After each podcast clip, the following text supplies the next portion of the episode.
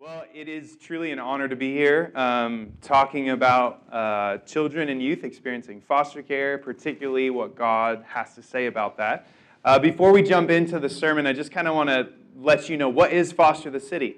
Foster the City is a coalition of 218 churches who have locked arms to find homes for children and youth in the foster care system and to support every fostering family with a team of four support friends, four households that really intentionally come around and support that fostering family through the responsibility of caring for these children and youth that they welcome into their home. And LA County, as some of you know, is the epicenter of the child welfare crisis in America. There are more children and youth in our county's foster care system than any entire state in the U.S combined. When sociologists look back at this moment, they are, in the annals of history, going to scratch their head and ask questions of how did it get so bad? How were so many families driven to a place where it was no longer safe or appropriate for their own children to remain in that household? And many of these children right now are entering the system at rapid numbers. There's something called the COVID bubble, and unfortunately, over the past few years, uh, abuse increased, but mandated reporters decreased. Kids weren't at school, they weren't at basketball practice, they weren't at kids' church. These are all the places where abuse is spotted and reported. And we know that during summer and holiday seasons, abuse actually increases let alone the economic pressure and complexity of what the last two years have been for all of us, particularly for our vulnerable families in our community. And so, what's happened is over the last two years, uh, more and more kids have entered into foster care as we've gotten back to life. But we have this kind of house slipper mentality that's also seeped into our culture, don't we? So much is accessible from home. If anything, we already lived a relatively comfortable life, and now it's even more comfortable. We're now more isolated as families. We're, we're more, now more relaxed than ever. And so you have this shift where there's more kids entering into care, but there's fewer and fewer families who are putting their hand up to say, Yes, I will care for that child. And so children are literally sleeping on the floor of social worker offices. Social workers are needing to spend the night and rent hotels because they can't find a place for their kids to go. And so we are in a season where there is just a desperate need. But the good news is that I believe right here in this room, you have a surrogate family. And our vision is a church for every child because when a child's removed from their home, they don't just lose their mom or their dad, they lose their grandma and their auntie and their uncle and the neighborhood kid they used to play with and their favorite basketball coach and their favorite teacher. Their whole world is upended. And so, what children and youth experiencing foster care need is a surrogate family, a place to heal, a place to be safe, a place to be known. And that is exactly what you are. You are a family. You are a safe place for children to be and know that they're loved and to speak life over them to sit here with you and sing these songs songs of hope, songs of a future, songs of God's presence. That type of activity can literally rewrite the destiny of a child.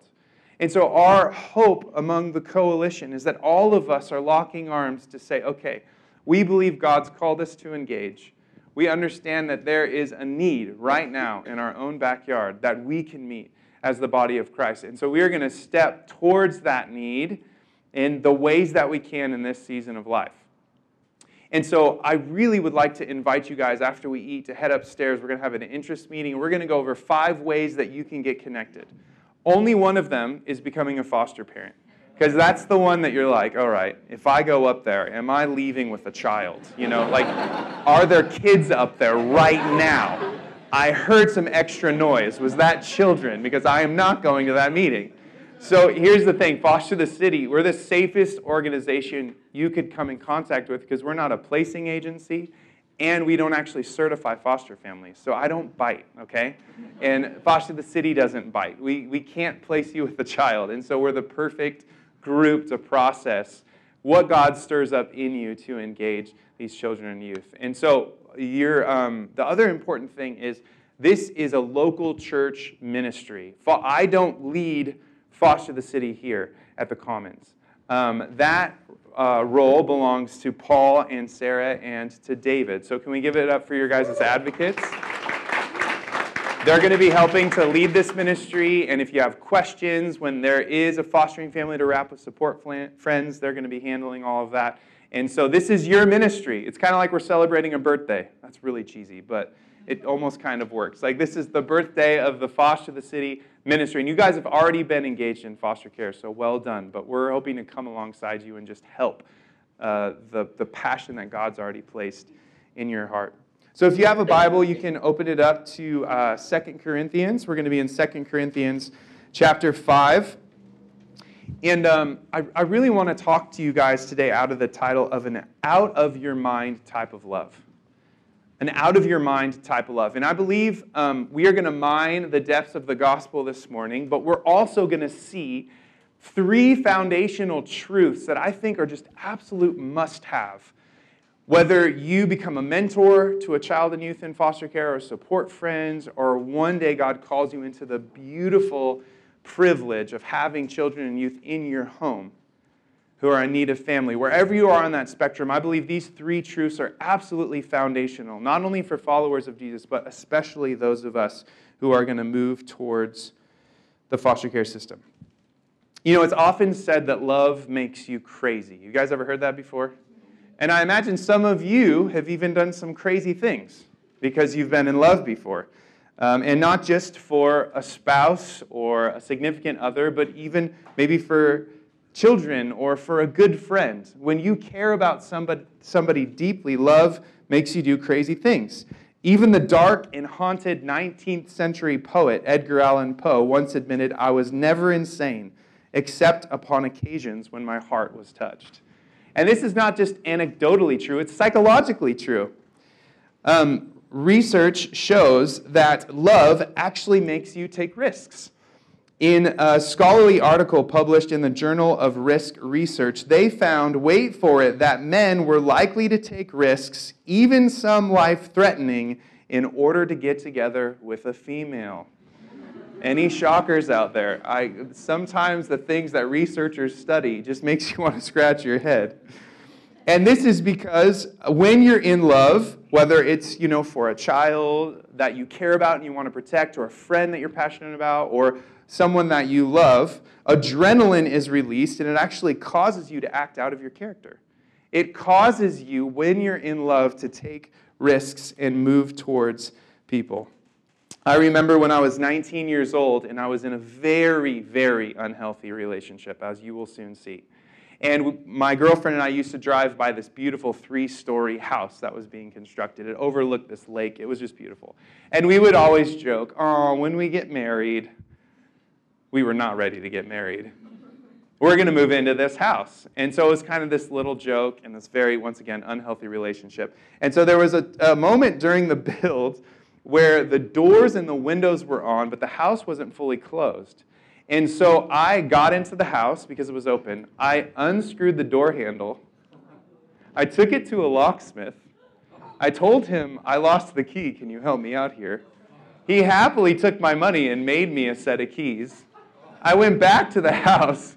Some of you are judging me. I see you. I, I told you it was unhealthy.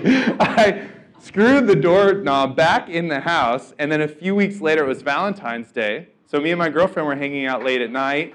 We drove past the house, and I said, Let, you know, I'm going to take you home now. And I took her to the house, walked up to the front door, opened the front door with my keys, Took her to the third floor where there was a table and a candlelit dinner that I had made, and we had a Valentine's Day dinner. Come on, that's. Now, to be clear, this story is off limits for the Q&A. I just want to make that clear right up front, okay? You can ask me about a lot of things, but this is, you know, this is in that bucket of please don't ask me about this. And this was obviously a rather unhealthy example, and I did end up, you know, not entering the house after residents had moved in. Don't worry, I'm not a psycho. I only used it regularly when no one lived there, okay? But the Bible is actually full of these kind of like out of your mind type of moments. Think about Jacob. Jacob worked 14 years just to win the hand of Rachel in marriage. 14 years of manual labor. And in Genesis 20, uh, 29 20, it says, But Jacob's love for her was so strong that it seemed to him but a few days. That's an out of your mind type of love. Or two of my favorite, very unknown characters in the Bible, Shiphrah and Puah, the Hebrew midwives in Exodus chapter 1, who defined the edict of Pharaoh to execute and kill Hebrew male children as they were delivered and risk their own life to lie to the empire to save and preserve God's people. That is an out of your mind type of love. And this morning, I want to talk about what makes us love like that. What makes us risk? What makes us act out of character? What makes us do things that when other people look on, they think that you are crazy? Over the past five years of being a foster parent, I've had the privilege of having nine different children in my house that my wife and I have had to care for for different lengths of time. And um, over that time, I've had some pretty strange looks about my family and some pretty strange comments. But there's one conversation that always seems to rise to the surface, and it goes something like this Is that really your kid? Uh, yes. Yeah, she's my foster daughter. Oh, so you're going to adopt her? Well, no, thankfully, her mom's doing really well. And it seems like she's going to be able to go home to her family where she belongs. But when she leaves, isn't that going to hurt? Doesn't that just rip your heart out? Yes. We will miss her greatly. Sorry. And we will carry her in our hearts for the rest of our life. And though it brings us so much pain, we are actually praying, hoping, and working for the day that this little girl can go home. Wow, I could never be a foster parent. I would get way too attached to the kids. Well, actually, getting too attached is the only way that these kids are going to heal. Actually, getting too attached is the only way that this family is going to be made whole.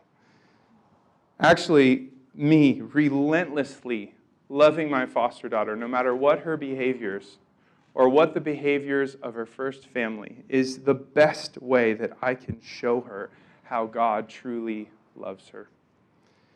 And so this morning, I want to explore with you an out of your mind type of love, a love so costly that when people look at what you're willing to give up, they actually think you're crazy. So, would you stand with me as we read God's word this morning? This is out of 2 Corinthians chapter 5 verses 11 through to 21. Since then we know what it is to fear the Lord, we try to persuade others. What we are is plain to God, and I hope also it's plain to your conscience. We are not trying to commend ourselves to you again, but we are giving you an opportunity to take pride in us so that you can answer those who take pride in what is seen rather than what is in the heart. And if we are out of our mind, as some say, it is for God. But if we are in our right mind, it is for you. For Christ's love compels us. Because we are convinced that one died for all, and therefore all died. And he died for all, that those who live should no longer live for themselves, but for him who died for them and was raised again. So from now on, we regard no one from a worldly point of view, though we once regarded Christ this way, we do so no longer. Therefore, if anyone is in Christ, the new creation has come. The old is gone, the new is here. And all this is from God, who reconciled us to himself through Christ and gave us the ministry of reconciliation that God was reconciling the world to himself through Christ, not counting people's sins against them. And he has committed to us the message of reconciliation. We are therefore Christ's ambassadors, as though God were making his appeal through us. We implore you on Christ's behalf be reconciled to God.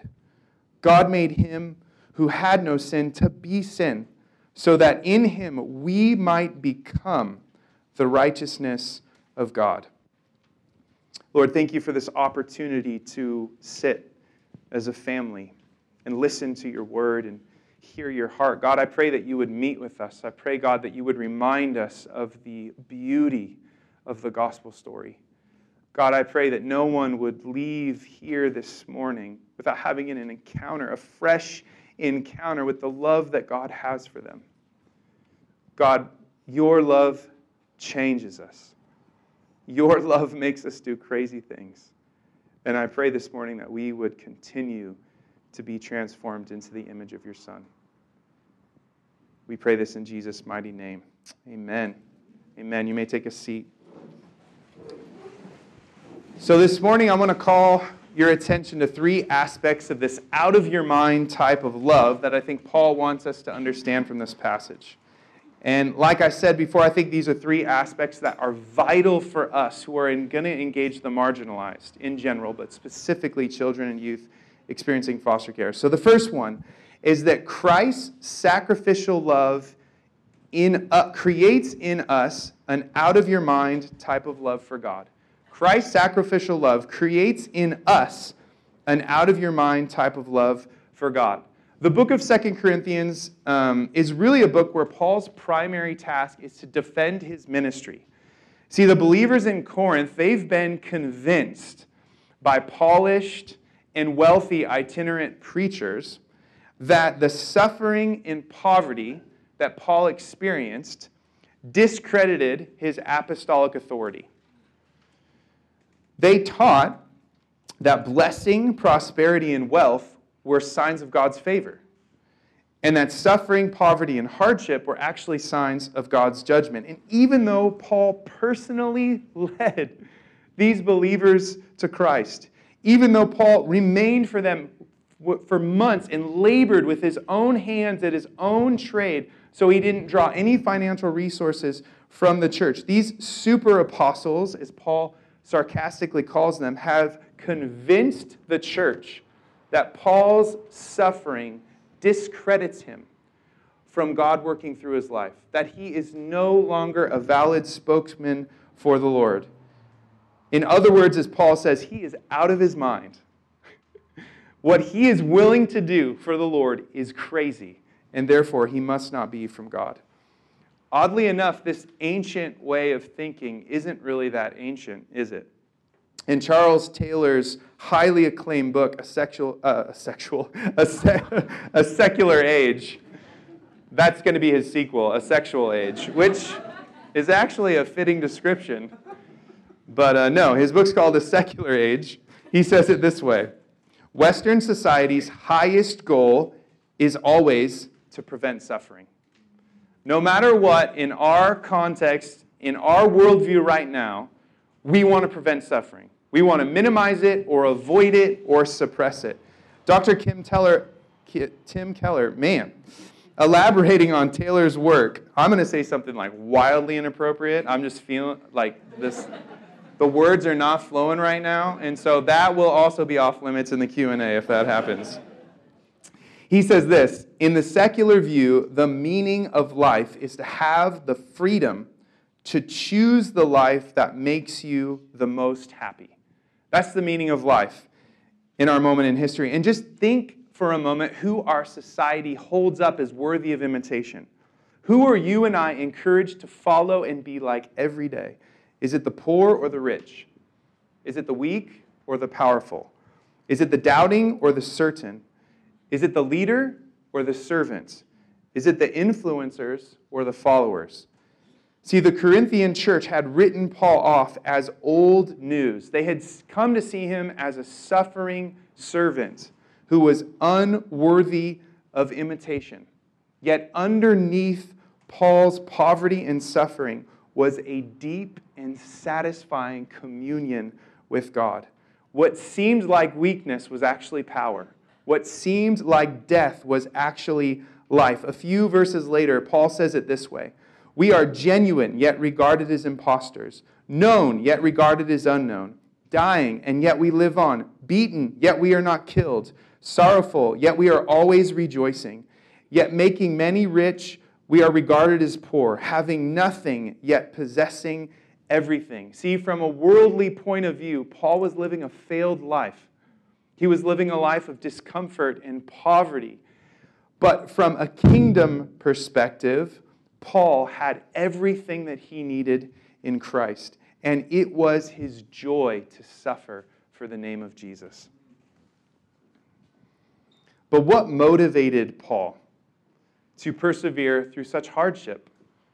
To lean in and carry out this out of his mind type of love? Well, verses 13 and 14 tell us if we are out of our mind, as some say, it is for God. For Christ's love compels us, because we are convinced that one died for all, and therefore all died. And he died for all, that those who live should no longer live for themselves, but for him who died for them and was raised for them. See, he does not look to build a comfortable life padded by money and reputation, avoiding all forms of suffering. Rather, Paul is convinced because love compelled Christ to die in his place that he can no longer live for his own agenda or his own desires, and he now lives entirely for God.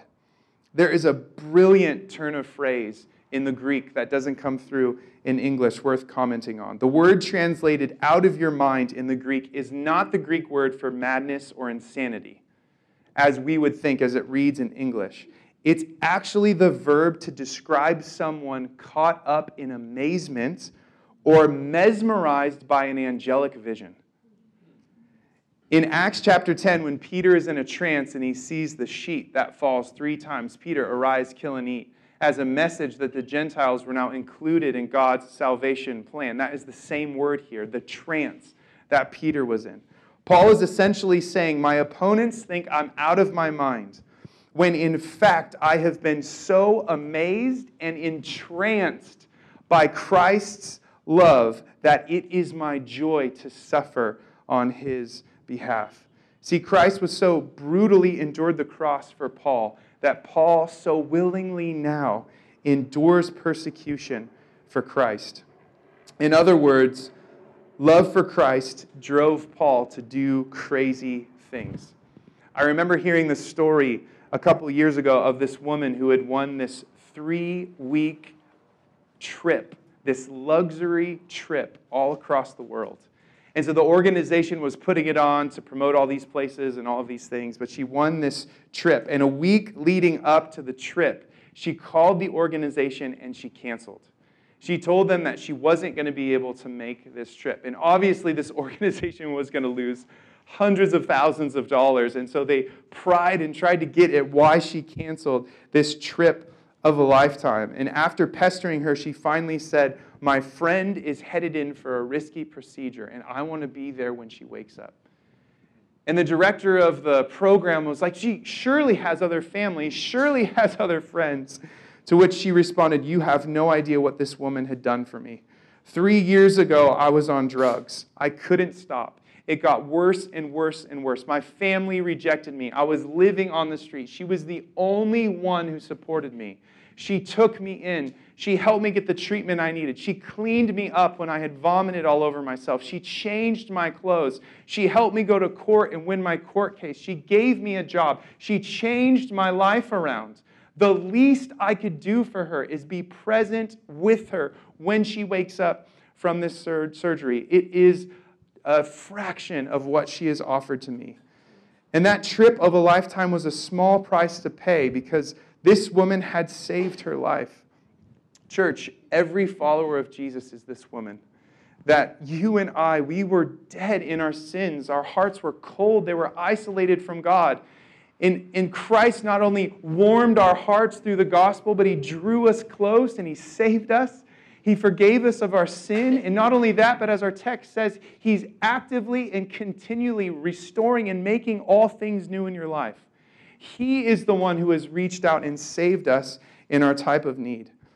Have you sat in and meditated on and spent time thinking about the out of your mind type of love that Christ has offered you through Jesus. He has changed everything for us. Do, does our heart soar when we sing the words of that old hymn? Jesus paid it all. All to him I owe. Sin had left a crimson stain, but he washed it white as snow. See, Christ's sacrificial love creates in us an out of our mind type of love for God. But it not only does that, secondly, the secret to sustaining an out of your mind type of love is participating in Christ's death, which leads to new life. The secret to sustaining that type of love is participating in Christ's death, which leads to new life. In verse 15, Paul tells us that those who live should no longer live for themselves, but him who died and was raised again. Notice Paul's flow of thought here live, died, raised. In this verse, Paul is getting at one of his primary theological teachings, and that is the only way to access the resurrection power of God is through death. Death is the means by which God fills us with transforming life and animates us to his love and to his power. Jesus himself said it this way in John 12, verse 24 Unless a kernel of wheat falls to the ground and dies, it remains only a single seed. But if it dies, it produces many seeds. Anyone who loves their life will lose it, while anyone who hates their life in this world will keep it for eternal life. Those who follow the world's pattern of self promotion and self preservation will ultimately be damned. But those who seek life by following Christ on his way to the cross will ultimately be made new. And this idea, this concept is often called the cruciform life. And I think it's most directly displayed in baptism. In baptism, when we enter the sacred waters of baptism, we are buried with Christ. Our old man, our old desires, our old longings are dead with Christ. And as we come up out of the water of baptism, it signifies resurrection life. We not only have been purified by the waters of baptism, but we are made new in God. The old has gone, the new has come. But what exactly is made new? Because I don't know about you, but I found that many of my insecurities, my fears, my shortcomings, and my besetting sins still remain. I still get frustrated at my kids. I still choose to do the things that I want to do over the things that my spouse wants to do. I still like to sleep in instead of waking up early to read my Bible. I don't know if that's ever going to change.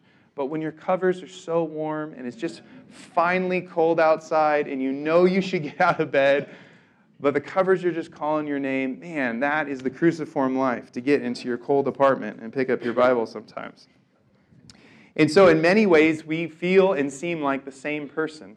But on the most fundamental level, God has made you new.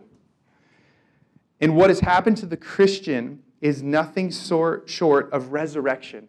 When you are dead to your sins and God makes you alive, you are raised and you are given everything that you need to commune with God. God takes the dead, hollow darkness of the human soul and he infuses it with resurrection life so that you can now know and be known by God.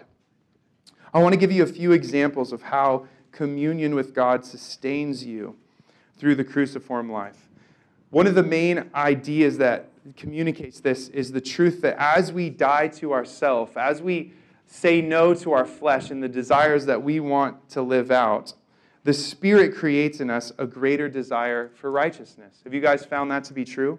As we say no to our flesh and our desire for sin, God begins to grow our desire to, to do good things. It's kind of like digging a well.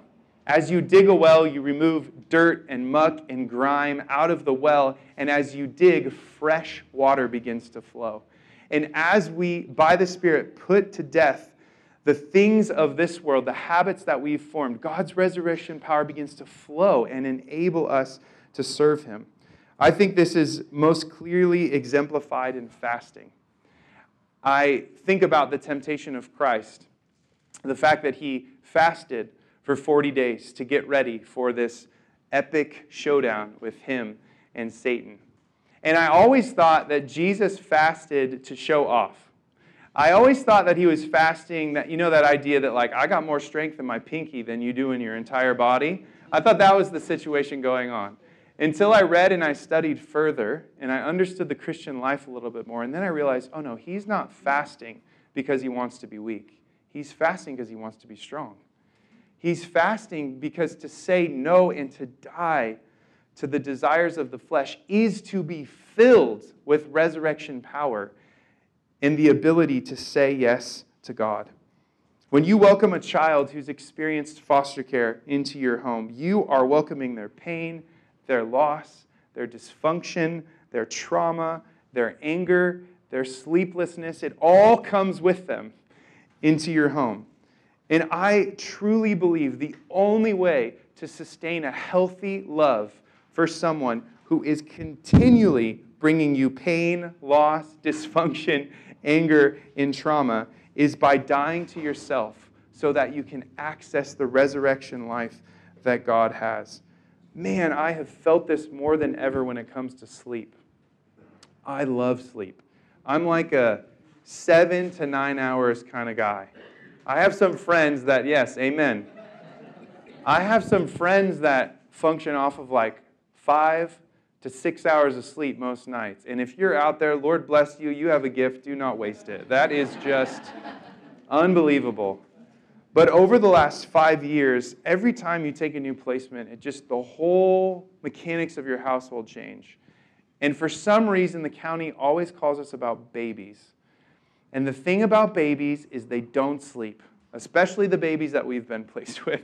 And so I have been in a stupor for five years. I have just been like walking around in a zombie like state for five years.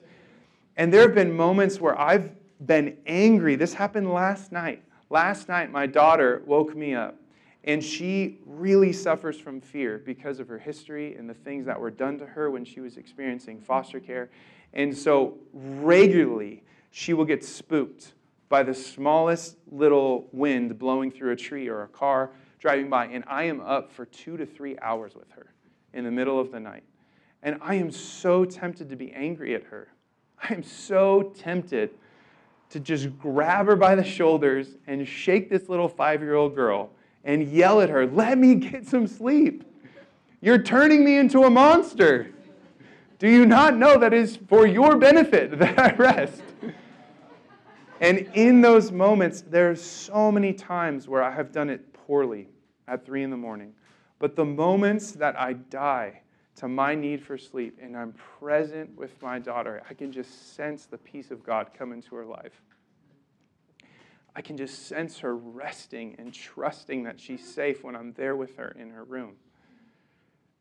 And as I die to my need for sleep, I see that life begins to form in my daughter and we're connected and she feels safe and she's beginning to heal and she's beginning to realize that she is safe in our household. See, foster care is God's invitation to the cruciform life. That's what it is. I mean, when you invest in these kids and you pour out for them and you love them, it often is for a short period of time. In conventional parenting, you work really hard to train and love and care for your kids because one day their behaviors will increase and they'll bring you joy and you'll get to see them flourish in life. And maybe you'll hit the jackpot and you'll get some grandkids when you're older. But when you pour yourself out for children and youth in foster care, you may never, and most of the time, never see the fruit of that labor. You are laying your life down so this child can be made whole. One of my foster daughters reunified with her mom in May of this year. And that little girl really stole my heart. We got to be her parents for 14 months. For 14 months, I got to be the one to come in her room when she was scared at night. She was one, and then when she left, she was almost three. For 14 months, I got to be the one to feed her and to take her to our occupational therapy appointments, to pray over her at night, to bring her to church and check her into kids' ministry. For 14 months, I got to be her guy.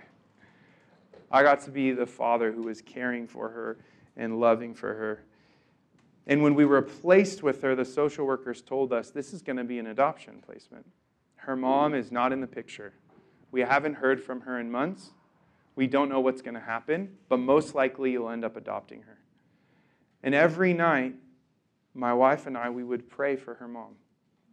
We would pray that God would get a hold of her. We would pray that God would transform her life. And about six weeks into being placed with this little girl, her mom emerged. And she checked herself in to a center to rehabilitate from her addiction. And she began kicking some butt. I mean, like just absolutely doing everything that she needed to do to find sobriety and to be present for her little girl. And last May, we got to meet up in a Wendy's parking lot, and I handed over my 14 year old foster daughter to a healthy, sober, thriving biological mom.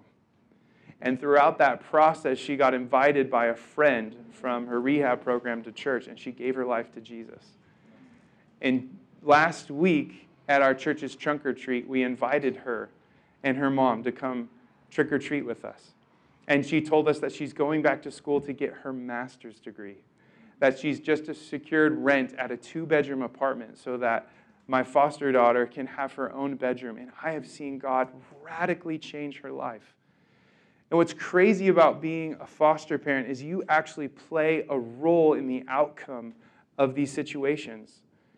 Studies show that if a foster parent is adverse to reunification, there is a significantly less likely chance that the kid will reunify.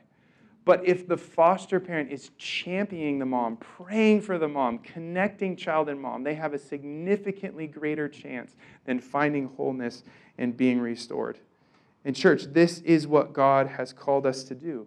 He's called us to die to self and lay down our life so that other people can find new life and thrive in God's kingdom.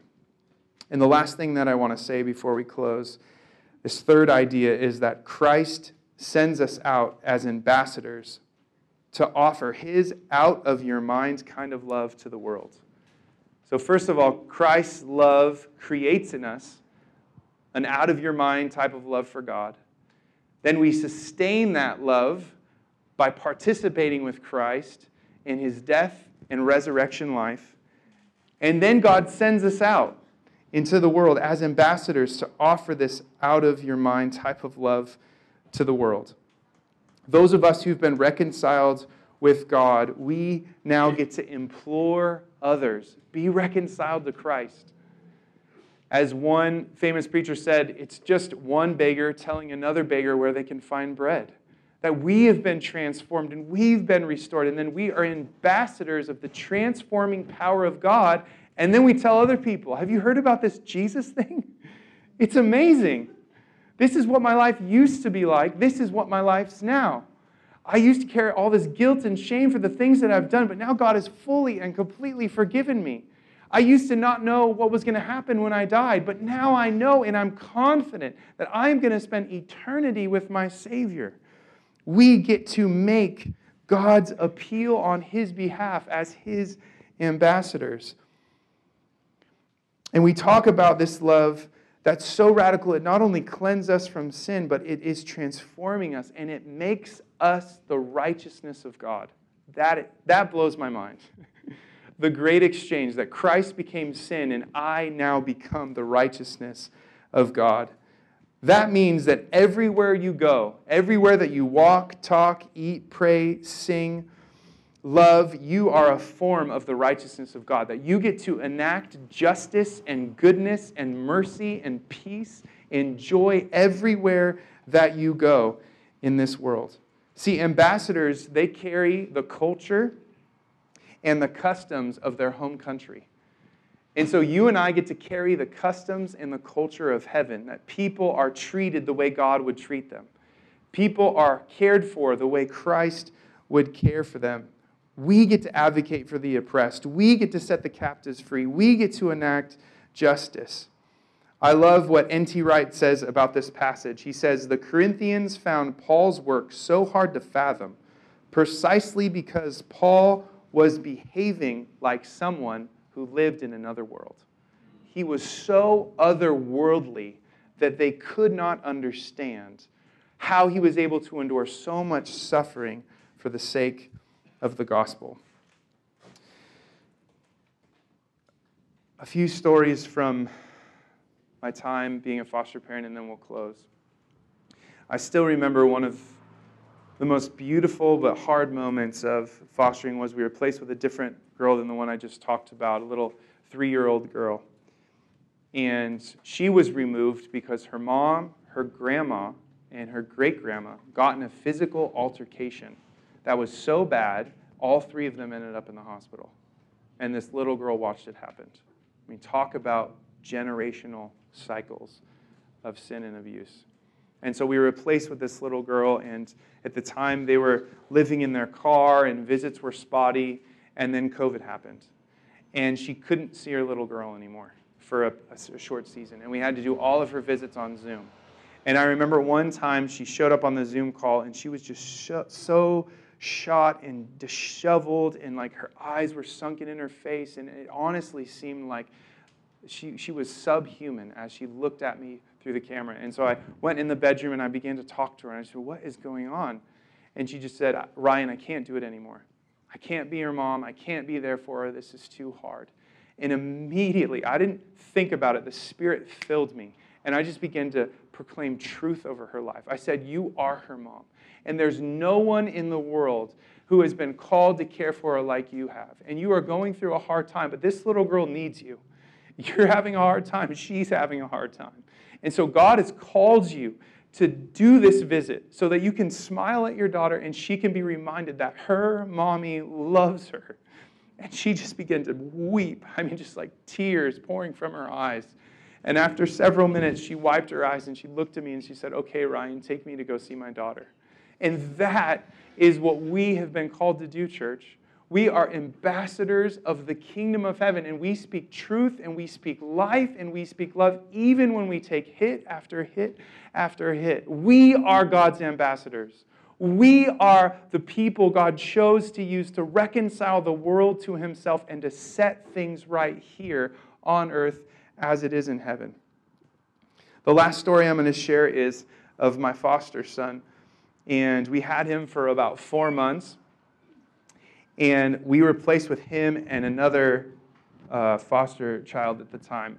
And that was now my daughter. We got to adopt her. Her name was Nora Grace. And so we had both these placements at the same time. And it just so happened that on the same exact day, we reunified my foster son with his mom, and I adopted my daughter into the family. Talk about a complex emotional day. And so we had planned this huge party for her at our church with like bounce houses and this huge meal. We were just going to have this celebration of Nora entering our family. And my wife had the idea why don't we celebrate our foster son's mom for reunifying at the same time? And so that totally changed the tone of the party. And so now it wasn't just an adoption party, it was a celebration of my son being reunified and my daughter entering my family. And so at one point, I had her stand up in front of my community of 120 people. And I, and I just began to admonish her. And, and my wife and I just told her how proud we were of her and how she had worked so hard to get her son back. We just spoke life over her. And without prompting, all 120 of my friends stood to their feet and gave this woman a standing ovation. And she fell to her knees because she told me afterwards she had never been affirmed like that in her entire life. And the pain and the lies that she believed and were spoken over her, she felt like in that moment they were broken. That in that moment she believed that she deserved to parent her son. In that moment she believed that she had value. That is the church at her finest. When she is willing to speak life and truth, in hope over a world that is desperate to be reconciled to Christ. Would you pray with me, Lord? Thank you that you have saved us. Thank you, God, that you are making us new. Thank you, God, that you make your appeal for reconciliation through us. What an honor. What an absolute privilege to serve the King, to be called up to the royal court, to be appointed, to be set apart as an ambassador for the King, a King who is advancing, a King who's restoring, a King who's making all things new a king who gives out second chances liberally, a king whose grace covers a multitude of our sins. Lord, would you forgive us for not stepping into our identity as ambassadors the way that we should?